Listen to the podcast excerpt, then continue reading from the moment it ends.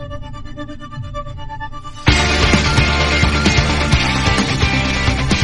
ever get the feeling that everything in America is completely fucked up? You know that feeling that the whole country is like one inch away from saying, that's it, forget it. Yeah, that's where we are, but I'd like to offer something from the musical version of Pump Up the Volume for a second, so we can pretend we're optimistic. Cause there's a song in this, in this, what would be this segment, with Malcolm, or rather the students singing to Malcolm, which is an interesting premise. Uh, where they say, speak to me when the darkest day turns into night, cast the shadows out into the light, say everything will be alright. which considering Malcolm, you know, shoots himself right after means they aren't getting across. Which sounds about right. Uh, I'm Robert, I'm Sarah. and we're here to talk about minutes 29 to 32, a Pump Up the Volume, which uh, starts with, we're still in the middle of the conversation of Mark talking to Malcolm. And we've got Mark egging him on quite a bit while he's crying.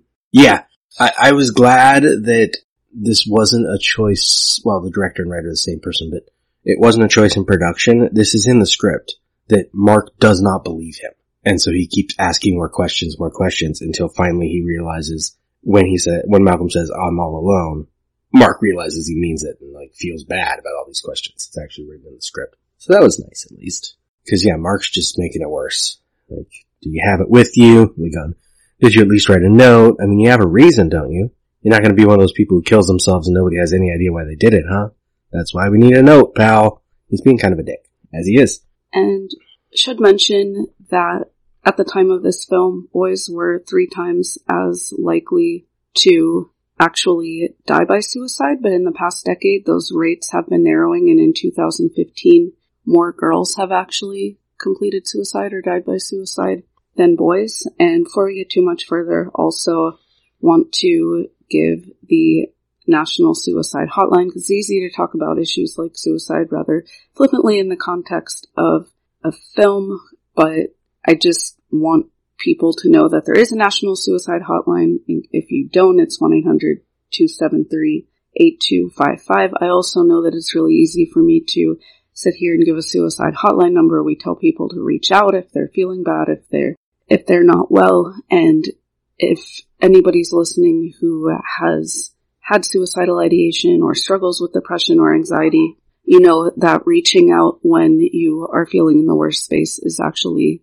most difficult thing to do, and oftentimes we put the onus on the people who are suff- who are suffering to do things by just saying, "Hey, if you feel bad, reach out. I'm here." But we, as other people in society, I think, have a responsibility to do things to care for our neighbors and the people in our communities so that we don't have the increase that we see. And I realize it's a complex issue because some of it is genetic, sometimes some of it is biological driven, biologically driven, but some of it is also driven by circumstance. And a lot of these circumstances, like poverty, like not caring for each other, happen because we're not advocating for things that we should be advocating for, like social safety nets and just better, healthier communities.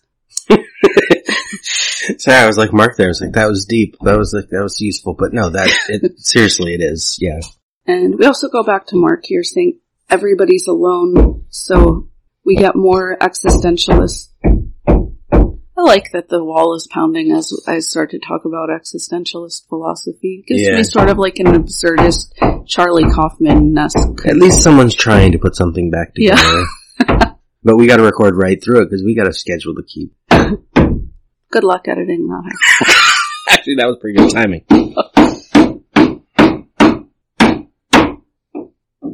What was this about existential something? So, yeah. Mark says everybody's alone, so we've got more existentialist um, postmodernism here. Loneliness is essential to being is basically the crux of existentialist philosophy. As humans, we enter the world alone and we leave the world alone, and existentialists argue that all the loneliness that we feel is a longing for attention, and the things that we do are simply trying to soothe that longing for attention. Yeah. Mark, Mark tells uh, Malcolm, I didn't talk to one person today, not counting teachers. which I think might technically be incorrect the way the movie presents it, because today was when he went to the library and talked to Nora briefly. But I guess maybe he doesn't count that since he said like three words.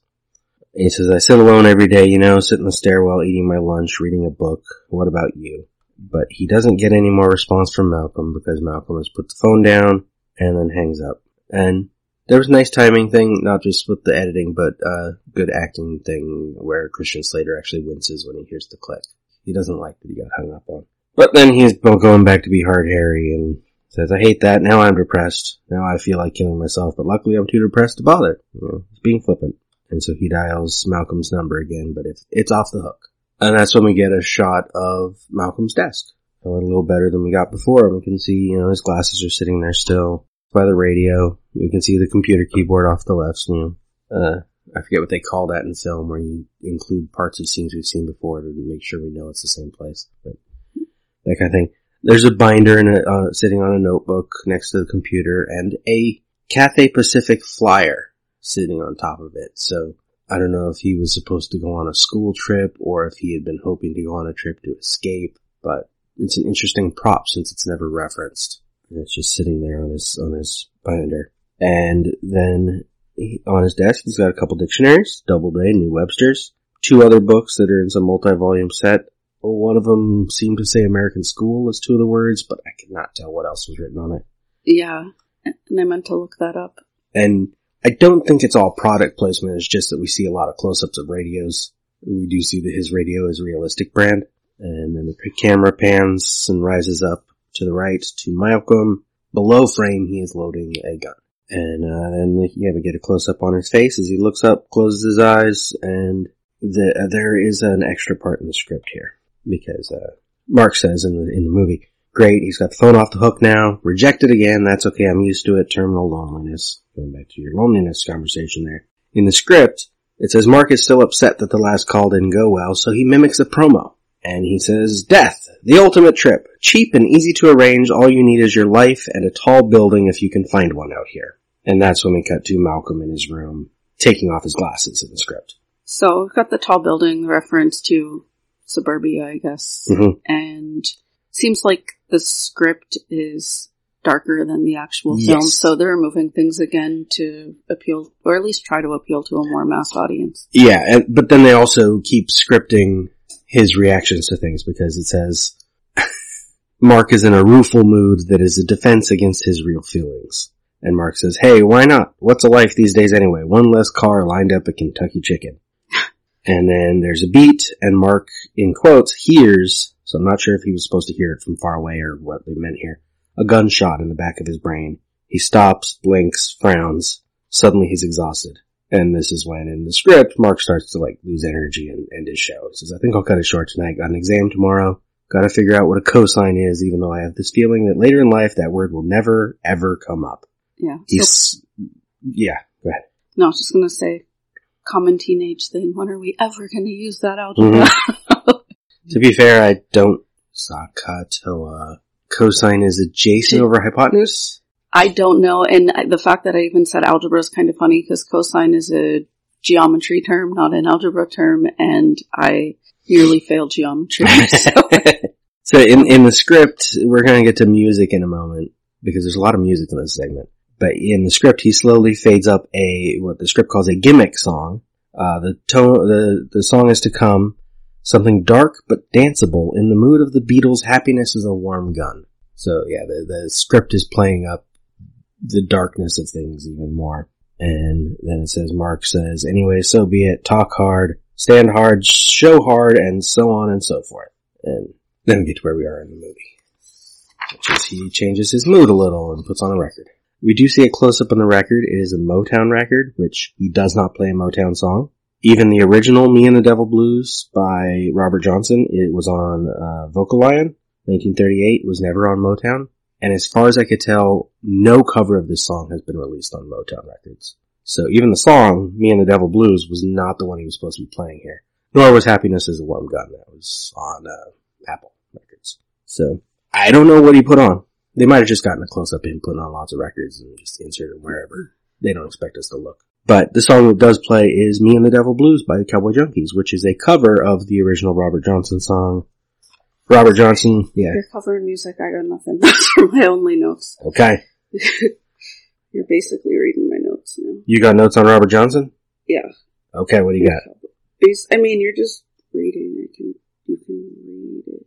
I'm just gonna be reading the same thing you're reading. Well, I'm pretty sure I have something you don't on Robert Johnson. Mm, maybe. Okay, keep going. I would just been like a good transition-y, turn-taking. Go Yeah. for it. Go for it. No, go for it. You're already in it. I just want to say, if you've heard of Robert Johnson, it's probably in context of what he is, I guess, most famous for, especially among white people, is that he sold his soul to the devil at a crossroads in order to be good at playing music. Which is a story that people retroactively put into his music when he got rediscovered by white musicians in the 1960s. So, it goes back to stuff you were, you've been talking about in previous segments. Basically attributing that to him seems like a way that we use racism to discredit people. It can't be that he was that talented Right. all on his own. There had to be some supernatural force, or even worse, he himself had to do something horrible to obtain that level of talent because, yeah, he couldn't have possibly done it. So, Well, an incredibly racist story, but and this per- this particular song is one of the like three he's got that do reference the devil. The song begins with the devil showing up at his door to take him. yeah, And so people took that as like a sign. No, he's singing about what's going on in his life because he really made a deal. No. but he's referencing the devil taking him away in this song after what seems like domestic abuse. I'm using the lyrics of the song of his woman. It's a really dark song. Which, yes, um, which it's it's not many lines of the song, but yeah, it's in there, and people took it more apparently like music critics think. He he he wrote about women a lot, and often bad women or people women that influence his life in good and bad ways, and I think had more than one song that mentioned like like abuse. And so they took this as, yeah, the devil's coming for him, not because he had to deal with the devil, but because he had a life of sin and he's getting old. This the two takes of this song that are available were his last recording session, like before he died. So even then, people were like, "Wait, what? how, how did he die? Where's he buried?" And anything, any information they don't know. Never mind, it was a black man in like the 40s, or that we might not have had good records on that. They they take as part of the legend. Now, I was reading about the deal, though, in particular, and what critics say in a book uh, by this is Patricia Schroeder's book, Robert Johnson: Myth Making and Contemporary American Culture, published in 2004. Uh, she's actually citing a blues scholar, Julio Finn. Says white white male scholars who tried to understand Johnson's pact constituted the equivalent of a power bloc, a group of people with the means, education, financial assets, access to mass media to produce and interpret culture for the people's consumption. Uh, why has so much attention from the white power bloc been focused on Johnson's pact with the devil? Since, as Finn notes, most of these scholars don't believe the story anyway. Which, yeah, is what you're saying. It's easy way to discredit this guy who was one of like greatest blues guitarists ever. Yet somehow only had a few recordings, you know. So that means he, there must have been something wrong. Yeah, or he just didn't have the access or means. Yeah, he's a black man in the 1930s. Yeah, a recording studio. But in the Cowboy Junkies version, which the Cowboy Junkies version is the one That's one that they play. Yeah. Right. So, well, Cowboy Junkies, the band, is comprised of Canadian siblings. The LA Times called their the Trinity Sessions album one of the top 10 albums of that year in 1988. They were a top 40 band in Canada with a lot of top 40 hits, but they seem like somebody I should have heard of, but I definitely heard of them, but I don't know that I ever heard them. Like I wasn't familiar with songs of theirs. in the Cowboy Junkies lyrics, they change from a man abusing a woman to a woman getting revenge on a man for abuse. They like flip some of the Well, they- gender lines in the song. Yeah, they change it to from woman to man. I, I would note, interesting um, side note, another person who recently covered this song was Gil Scott-Heron, who performed on the Sun City album that you talked about. I think that was last segment. Yeah, I wasn't aware of anybody else who made covers of this song. It doesn't make sense there'd be. Uh, Rolling Several, Stones yeah. did it, and the Doors did it. Yeah, Uh, I think Bob Dylan covered it. I think the people who made the song famous, or famous in quotes, would probably be the Rolling Stones. Now, as this song plays, we actually don't hear much of the lyrics because Mark goes on a very, uh, what's the opposite of energetic? Uh, he's losing his energy as he's ending his show. yeah. By the end of this monologue, he's actually hugging the mic like he's telling a bedtime story, hunched over. Yeah. Like And at one point, he almost it almost looks like he falls asleep. yeah, he's got his head He on his arm. back up. Yeah. But he starts with people always think they know who a person is, but they're always wrong. Um, and then we cut to Nora with her whiteboard. She's got clues written down. She's writing down eats lunch on stairs. She also has math exam, even though that line got cut. Uh, she has parents written, which I guess it's useful to know he has parents. Smurfs. Something about the president. I couldn't read the whole line, but it's ended with president. And she has a list of suspects, but I couldn't read any of the names and probably wouldn't have known who they were. I'm wondering how accurate they would be since she seemed to miss him when he was right in front of her and seemed to think everything that would make him more likely to be the person made him less likely to be the person. Yeah. I was wondering if his name's on the board in that list, but I could not read any of them because the angle. And she figures out that it's him tomorrow, so we never see this list again. But Mark continues, parents have no idea. Mine had me tested because I sit alone in my room all day, naked, wearing only a cock ring. I mean, it really bugs me. Everyone thinks they know how a person should be. Who cares how I should be, you know? I mean, in real life, I could be that anonymous nerd sitting across from you in chem lab, staring at you so hard, and they cut to Nora here, and she's got her marker up like she's waiting for him to give her, give her another clue, which is funny. And when you turn around, he tries to smile, but the smile just comes out all wrong. You just think how pathetic, and he just looks away, never looks back at you again. And this is when his eyes close. And he kind of swallows and then wakes himself up and says, hey, who cares, huh? That's my motto. And then he puts his head back down on his arm and says, well, sleep tight, Cheryl. Sleep tight, Miss Refinements. Sleep tight, Poetry Lady. In the script, it cuts here to Malcolm's room and a computer screen that says nobody has a clue. And Mark says, sleep tight, Mr. Serious. Maybe you'll feel better tomorrow. He flips a switch and the sound and the, because it's the movie, the scene fades out. And we cut to school the next day. And we have the boys in conversation. Hey, Their names are Holden and Gordon, by the way. Oh, okay, so they have actual names Mhm. that aren't in the aren't in the script. Yes. Well, there are in the script. So Oh, sorry. Yeah, I printed your copy of the script before I realized. yeah, Holden's first. Holden. So we get a Holden Caulfield reference. Mm-hmm. Although his name is Holden Chu, which actually is interesting if that's in the script because he wouldn't have been. No, his last name's not in the script. That's on IMDb. That's racist. And what's the other character's name? Gordon. Oh, okay. So yeah, one's just saying, "Hey, what's cock ring? It sounds cool. How should I know? Maybe it's a ring with a cock on it." Like, purpose here is that more people are talking about his show and listening mm-hmm. to the references that he's making. Yep. And And then Holden's confused because he said, he said he was wearing it. Then, yes, we get Freedom of Speech is playing as we see Mark arriving at school. So, Above the Law was a group that was founded in 1989. Freedom of speech was made for this film. Well, not exactly, but like knew it was going to be used in this film. They didn't really have many. Well, yeah, this, this film does that a few times because we get the unreleased Beastie Boys song, the Chagall Guevara song had not been released yet and almost didn't get released on its own album. This song was released on Eazy-E's Ruthless label, Hmm. and the group disbanded shortly after. I think by like 1990 they weren't a band anymore. But the song lyrics pertain closely to the show. First he says, now what's really known as a radio cut when you can't say shit and you can't say fuck. I really think you want to hear it, but the radio station, you see, they still gonna fear it.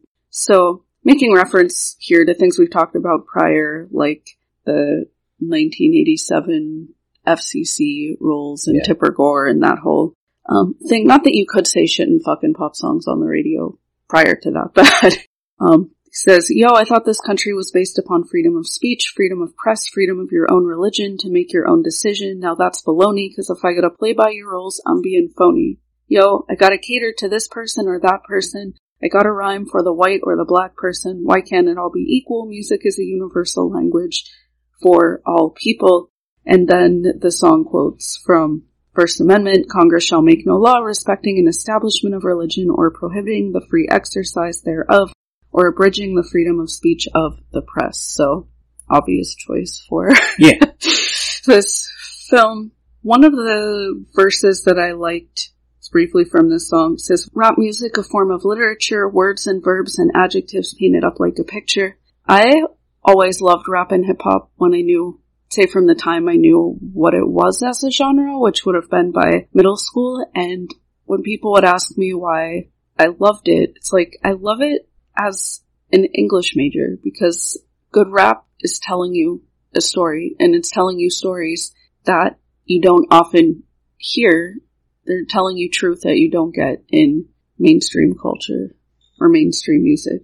Rap became mainstream, but that's how I view rap as a form of literature and I think it's devalued by a lot of people again because of racism or those they'll say things are so horrible in rap songs, but meanwhile the country songs that they're listening to are Do just as thing. violent and hmm or the pop songs that they're listening to are just as much like supporting rape culture, toxic masculinity, like all Yep. the genres of music are discussing those issues. In my opinion, those are things that we should discuss and those are things that we should make music about anyway. But the fact that rap is singled out as this horribly violent or misogynistic type of music is not fair or accurate if you study lyrics from different genres of music. Yeah, this song isn't wasn't written into the script, but it did say that Mark hears a the gimmick song from last night show and considers approaching a couple of kids that are moving to the gimmick song of last night on a ghetto blaster. And the script says, "Are they Hard Harry fans? Perhaps they're signaling this fact to others." Uh, but Mark slinks on, afraid to hang out. So he noted he he know, almost approaches people who would be fans of his. And then we get a couple angles of Mark walking around the school. Uh, he's actually out by the field. We don't see the field, but we can see the pipe on the hill. And then he, that's when he looks up and sees "So Be It" spray painted on the wall. And in, in the script, I think it says he smiles at it, but he, Christian Slater doesn't quite smile. Yeah. He he notices. It seems like he likes that it's there, but then he moves on because he shouldn't be. He doesn't want to be staring at it, and almost bumps into a guy immediately after. And then we cut to um, Mark passing some lockers. There's uh, Centurions flyers, which next segment we will have confirmation Centurions is the mascot. Ah, It's, yeah. it's on the sign outside the school. Yeah, it was fun looking at what was in the locker and trying to figure Yeah. out. that, that's my next thing is Donald's locker because you noticed the thing about his his Centurions flyer. right. He darkened the skin. Remember? Oh, I don't know if I even, I don't know. Yeah, you want to mention that? you want to mention that Donald turned his Centurion black? Yeah, I don't an- really know what that was about. I don't either because he also wrote something over the top of the flyer, but you can't read it. It's too, it's, we're not close to his locker. So his, his flyer has been altered specifically. And he also has what might be a picture of Ice-T. He has what might be a small poster for Mystery Science, Mystery Science, Science Theater Theater. 3000 and possibly some Garbage Pail Kids cards. Yeah, that's what I was trying to figure out mostly. But none of them are very clear because the shot's kind of wide, and so we just have to guess. Uh, it is in the script that Janie walks by at this point, putting spray can, uh, spray paint can into her bag. The script says she looks militant, which was interesting because at a glance, I did almost think for a second her jacket was camouflage, but it's not. It's just a nice leaf design to go with her pink dress. But she's she's uh, the one who did the spray paint. So I had never noticed that until we were doing this show and we see that Donald is selling tapes for five bucks each.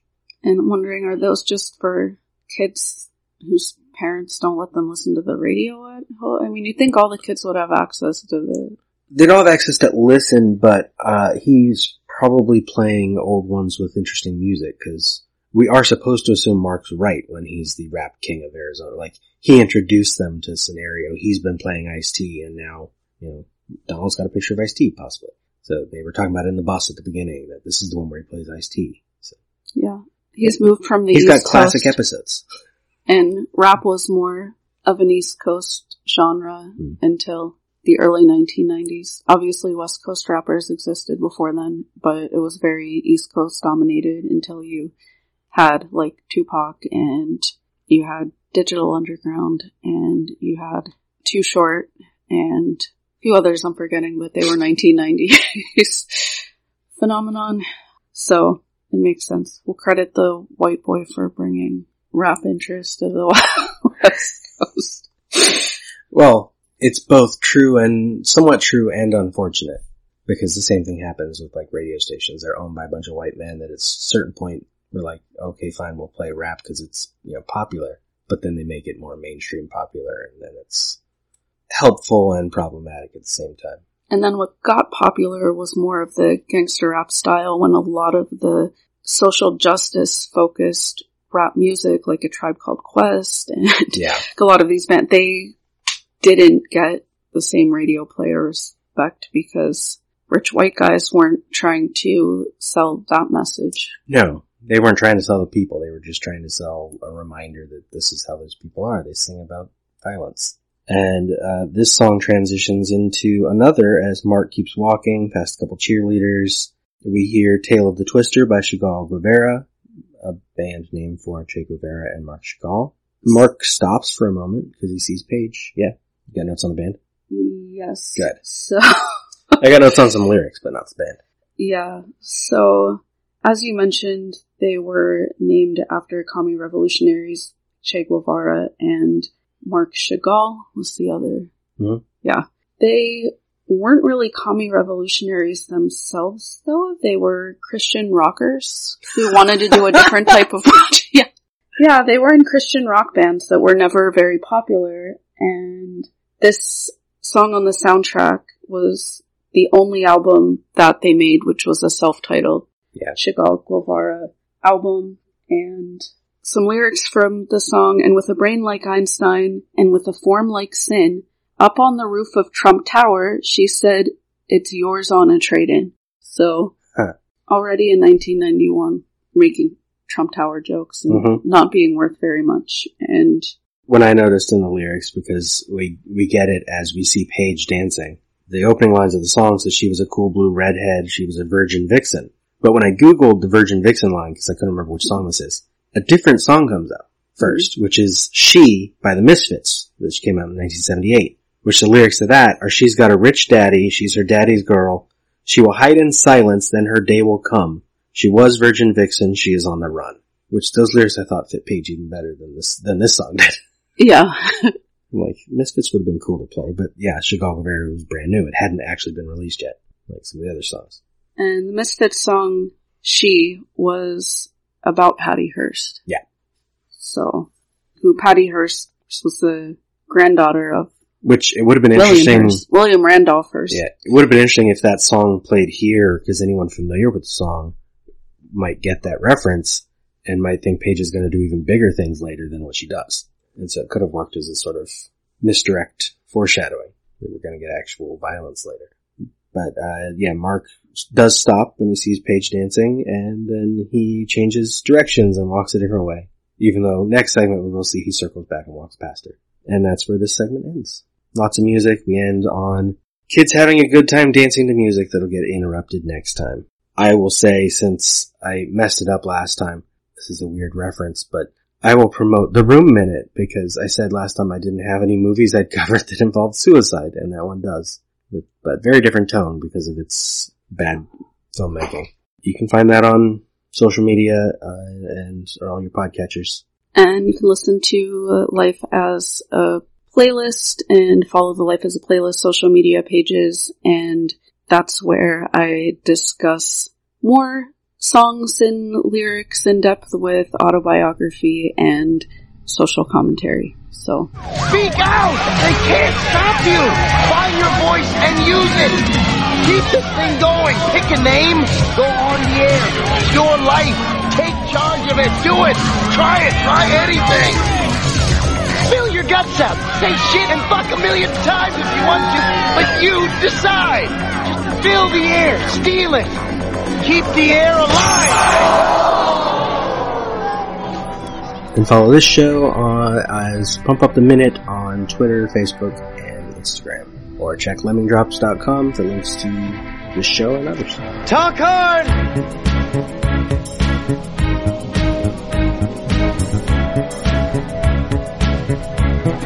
Everybody knows. Everybody knows. That's how it goes.